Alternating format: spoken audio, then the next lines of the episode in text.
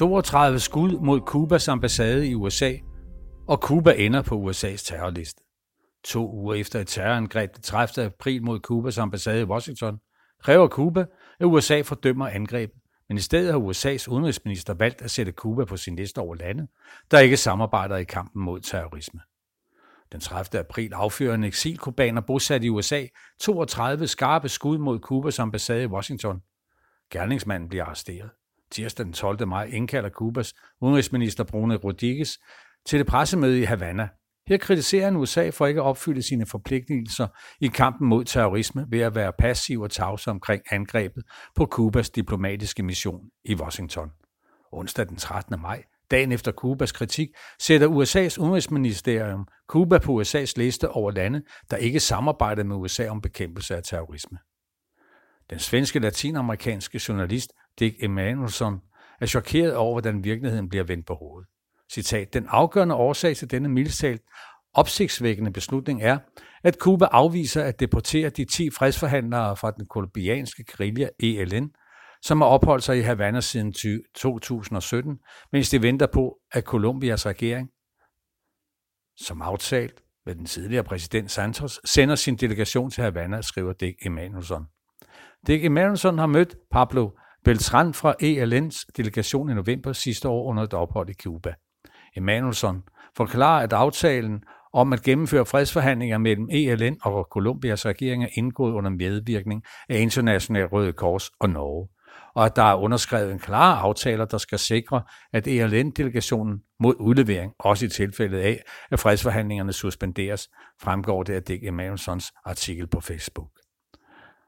Kubas udenrigsminister Bruno Rodriguez afviser USA's påstand om, at Kuba ikke samarbejder i kampen mod terrorisme, og Rodriguez gentager Kubas krav om, at USA fordømmer terrorangrebet mod Kubas ambassade i Washington den 30. april.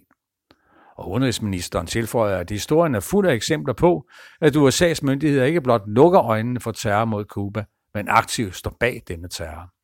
Cuba har for nogle år siden gennemført en formel retssag mod USA for at klarlægge alle de tilfælde mod terror, med terrorangreb mod Cuba, som USA's regering har været involveret i. Dokumenter fra denne retssag viser, at denne terrorisme har kostet 3.478 kubanere livet, mens 2.099 blev såret.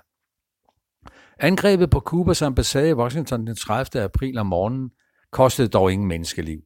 Politiet angreb attentatmanden Alonso Barro, Sammen, samme morgen efter at have affyret 32 skud mod ambassaden, overgav han sig til politiet, som havde omringet stedet. USA's myndigheder har ikke givet nogen egentlig for redegørelse til Kuba eller til offentlighed, men forskellige medier finder det påfaldende, at Barro har kunnet gennemføre et så voldsomt angreb på en ambassade i et diplomatkvarter tæt på det hvide hus. På pressemødet i Havana den 12. maj udtrykte Bruno Rodriguez også, at det var virkelig mistænkeligt, han tilføjede, at USA's regerings fjendtlige udtalelser om Kuba har medvirket til, at psykisk ustabile personer eller erklærede modstandere af Kubas styre kan føle sig opmuntret til at handle, som det skete den pågældende morgen i april. Nogle af disse fjender af Kuba arbejder endda i det hvide hus, påpegede Bruno Rodriguez. Citat. Det er ikke nogen hemmelighed, at de grupper, som er kendetegnet ved helt ekstreme holdninger til Kuba, har en uforholdsmæssig stor indflydelse i det hvide hus, og er med til at kontrollere USA's politik over for Kuba, sagde ministeren på pressemødet. Alarso Barro har boet i USA de seneste 10 år, men har besøgt familie i Kuba flere gange. På pressemødet i Havana deltog en journalist fra nyhedsbureauet AP. Journalisten påpegede, at Barro ifølge amerikanske aviser havde en psykisk diagnose, hvorfor AP gerne ville vide, om Alarso Barro også var registreret som psykisk patient i Cuba? Nej, svarede Bruno Rodriguez og søgte forklaringen på terrorismen. Ikke i gerningsmandens sind, men i USA's Kubas politik. Som jeg har forklaret, havde han, altså Barreau, en normal opførsel, da han levede i Kuba og under efterfølgende besøg. Derfor gentager jeg, at det er en forbindelse, der er en forbindelse til den voldspolitik mod Kuba, som USA's regering fører, der har skabt grundlaget for dette angreb. Angrebet mod Kubas ambassade er blevet fordømt fra organisationer i mange lande. Dansk Kubansk Forening skriver i en udtalelse, at den genkender mønstret. Vi erindrer, hvordan USA den 12. september 1998 arresterede fem kubaner, der fredeligt overvågede terrorgruppers aktiviteter rettet mod Kuba fra Florida. De fem kubanske antiterrorister blev idømt ekstremt lange fængselsstraffe, mens terroristerne i Miami gik fri.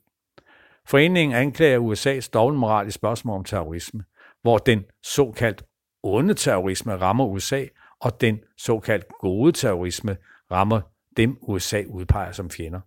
Men, fastslår foreningen, der findes ikke nogen god terrorisme, og USA er forpligtet af internationale konventioner og resolutioner vedtaget af FN's Sikkerhedsråd til at forhindre og fordømme, bekæmpe og retsforfølge enhver terrorhandling, og til at samarbejde med andre lande herom.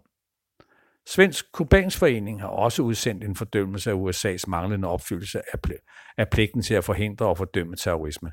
Citat. USA har ikke givet informationer til Kuba. De har ikke ville samarbejde med Kuba. Årsagen er enkel. USA's politik ligger bag angrebet. Man kan forestille sig reaktionen, hvis det i stedet havde været USA's ambassade i Havana, som var blevet udsat for et lignende angreb, skriver den svenske forening. Du har lyttet til en artikel fra Arbejderen. Abonner på vores podcast på iTunes, eller hvor du ellers hører din podcast. Du kan også klikke ind på arbejderen.dk for meget mere journalistisk indhold. Du er også velkommen til at følge Arbejderen på YouTube, Facebook, Instagram eller Twitter, samt tilmelde dig Arbejderens daglige opdatering på Messenger. Vil du i kontakt med redaktionen, kan det ske ved at sende en mail til redaktion arbejderen.dk. Tak fordi du lyttede med.